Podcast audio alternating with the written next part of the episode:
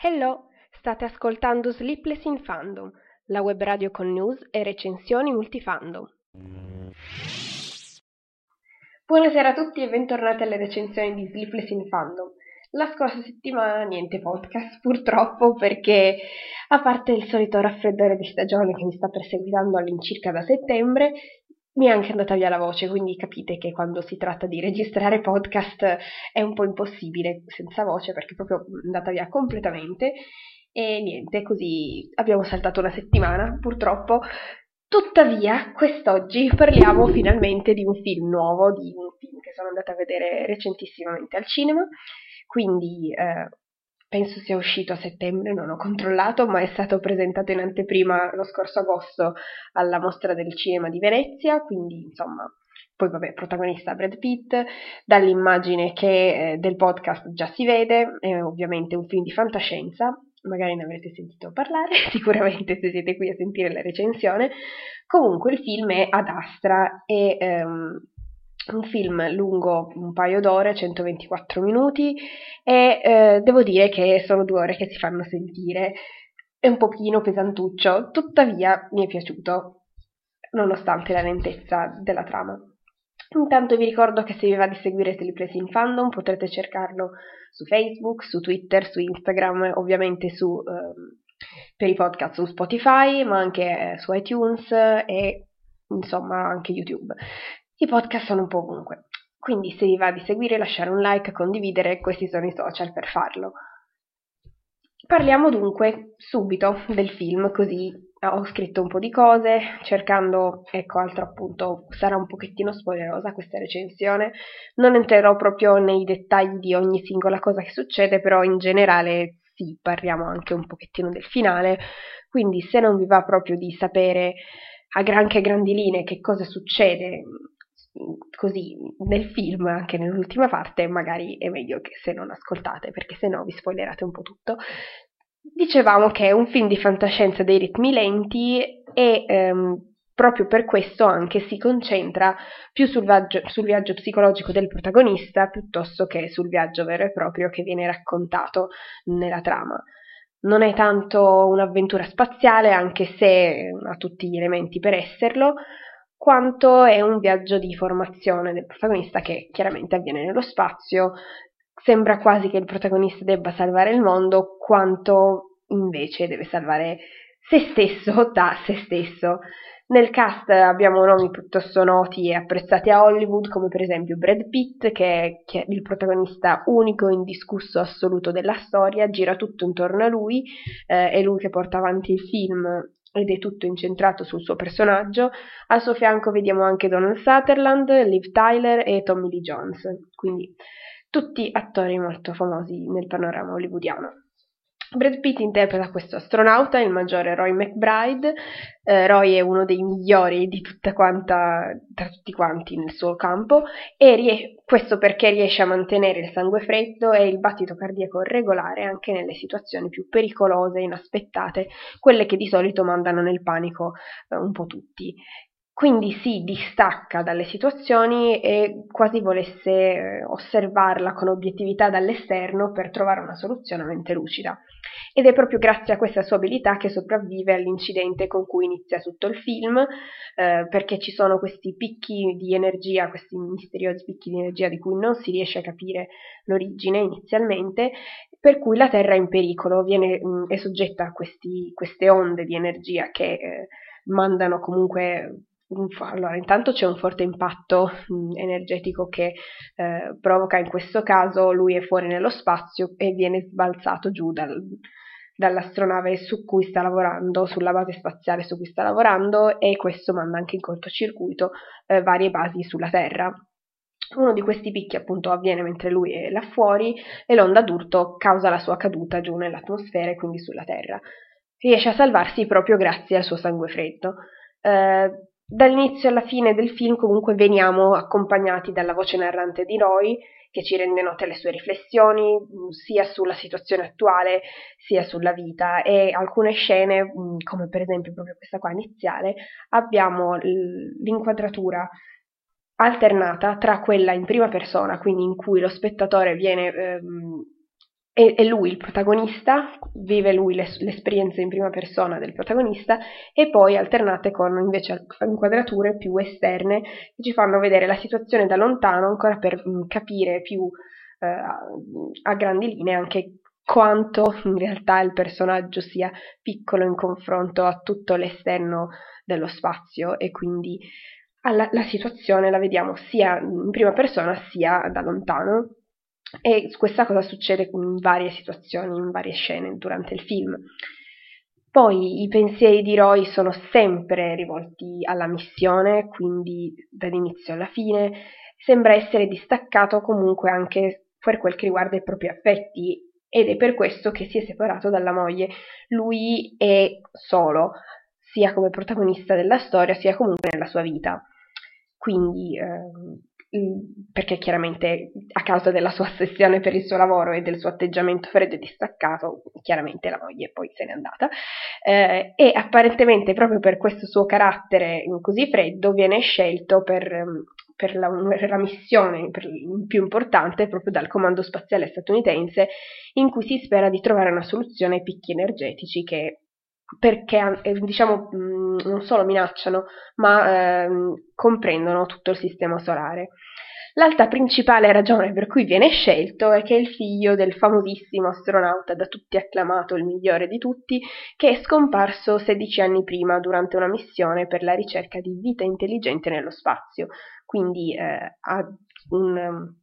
un astronauta che aveva compiuto con successo diverse missioni e poi era scomparso senza lasciare nessuna traccia.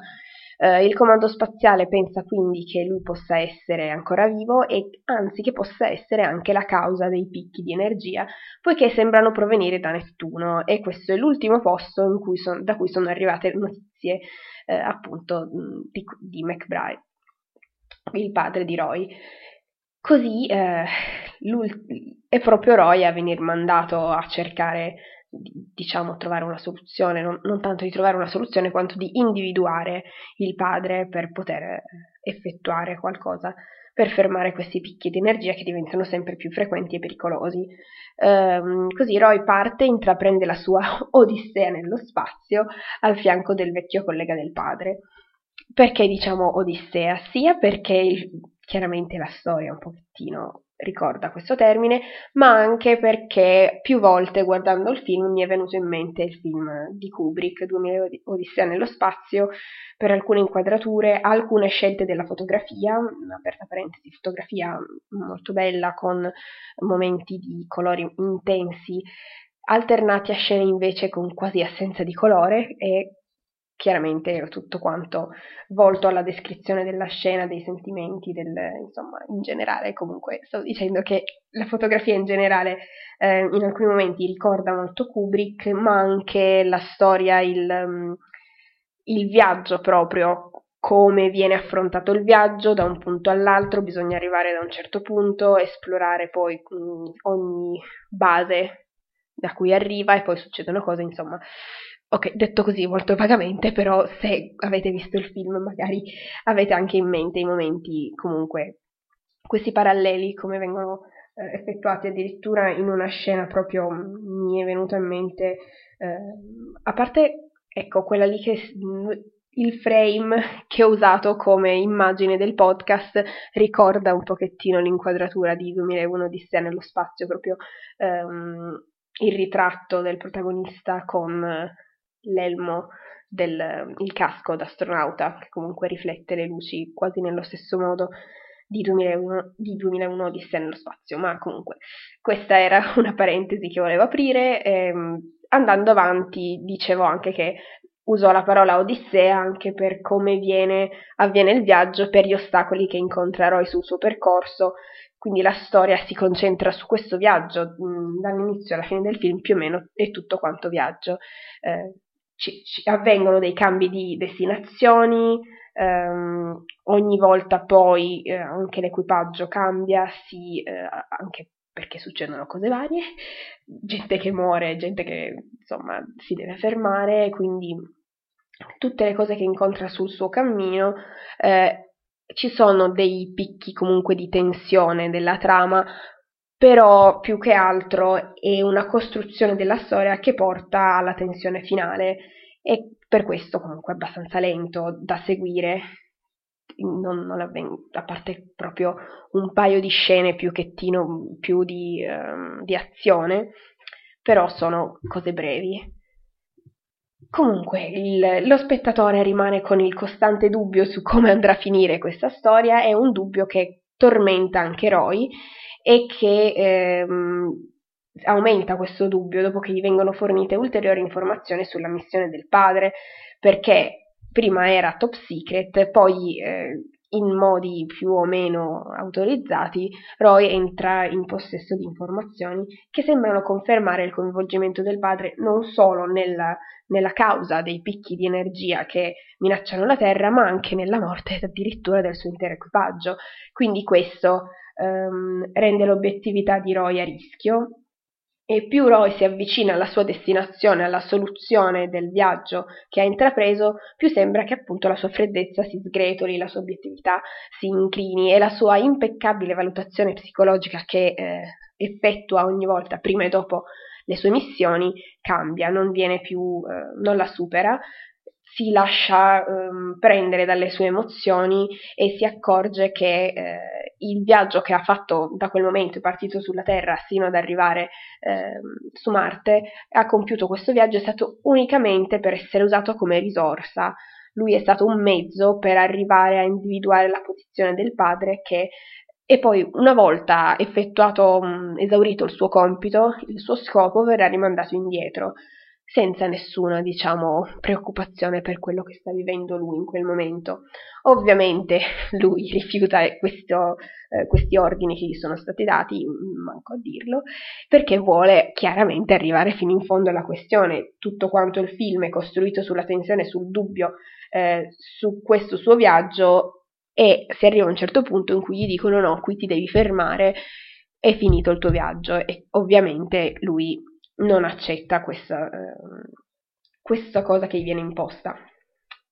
La sua ossessione comunque per il suo lavoro non è solamente più la solita ossessione che aveva prima per la ricerca eh, anche che, della missione che aveva il padre, quindi cercare vite intelligenti al di fuori dell'umanità. Eh, questa sua ossessione diventa più che mai personale e finalmente non è più mh, mm, questa uh, ossessione a livello mentale quanto invece sono le sue emozioni a spingere le sue azioni.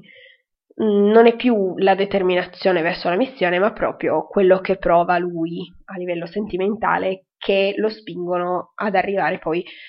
oltre che era, quella che era semplicemente la sua missione. Lui vorrebbe salvare il padre, però questa sua speranza si rivela poi essere anche poi la sua più grande paura, perché eh, qualcosa che ha tenuto dentro di lui per tutta la vita, mentre si trova faccia a faccia con il padre, vede il riflesso di se stesso e come diventerà se effettivamente si lascerà divorare dall'ossessione che ha sempre avuto per il lavoro, la sua freddezza, la sua ricerca per qualcosa di più oltre la sua esistenza, qualcosa che vada oltre l'umanità stessa. E quindi quello poi ha, l'ha portato anche il padre a distaccarsi da ciò che lo circondava per trovare qualcosa che desse ulteriore scopo alla sua vita e quindi questo l'ha portato anche lontano dagli affetti terreni e da tutto ciò che lo rendeva umano. E in questo Roy si vede proprio allo specchio, vede se stesso. Così, mentre cerca di salvare quello che era il suo passato, eh, la sua idea anche che si era fatta del padre, prima che venisse consumato dalla solitudine, dall'ossessione di essere rimasto lì per, per 16 anni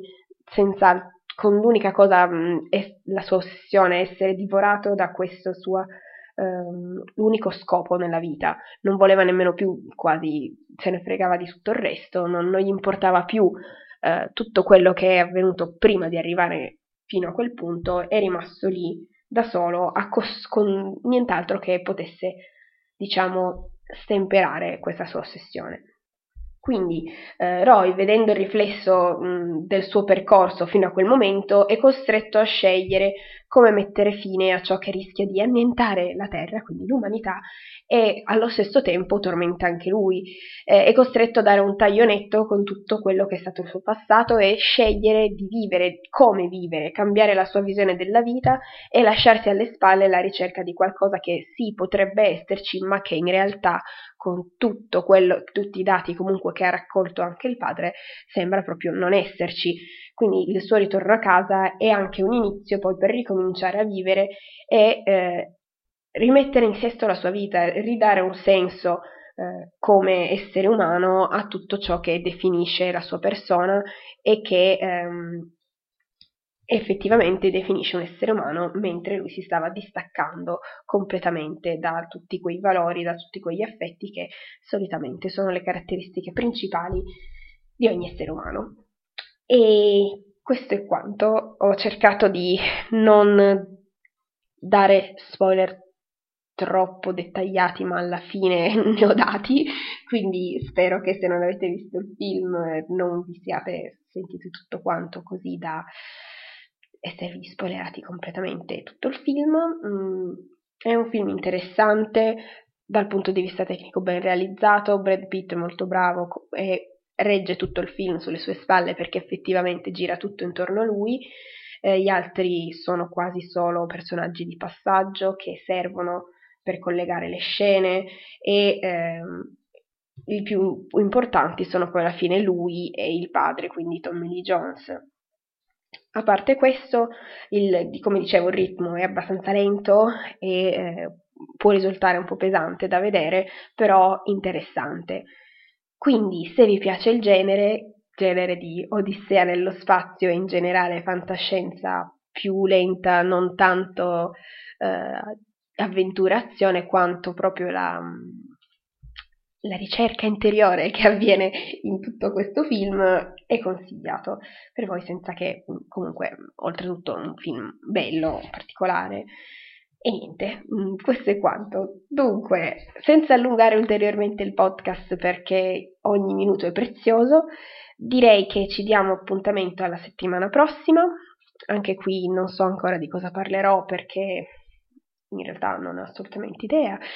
Potrei parlare di serie tv che tra- vorrei vedere, mm, dei film, ma sicuramente ho degli arretrati perché ho visto un sacco di cose di cui volevo parlarvi e che, di cui ancora non vi ho parlato, quindi vi do appuntamento a domenica prossima che è il 17 eh, novembre vi ringrazio per essere rimasti fino adesso ad ascoltare, se vi è piaciuto questo podcast vi invito a lasciare un like, a iscrivervi, a condividere se vi va anche di commentare, potete lasciarmi un commento anche su Twitter, Instagram, Facebook, dove più vi va. Eh, vi auguro una buona settimana e vi do appuntamento al prossimo podcast. Ciao ciao e grazie a tutti. Ciao!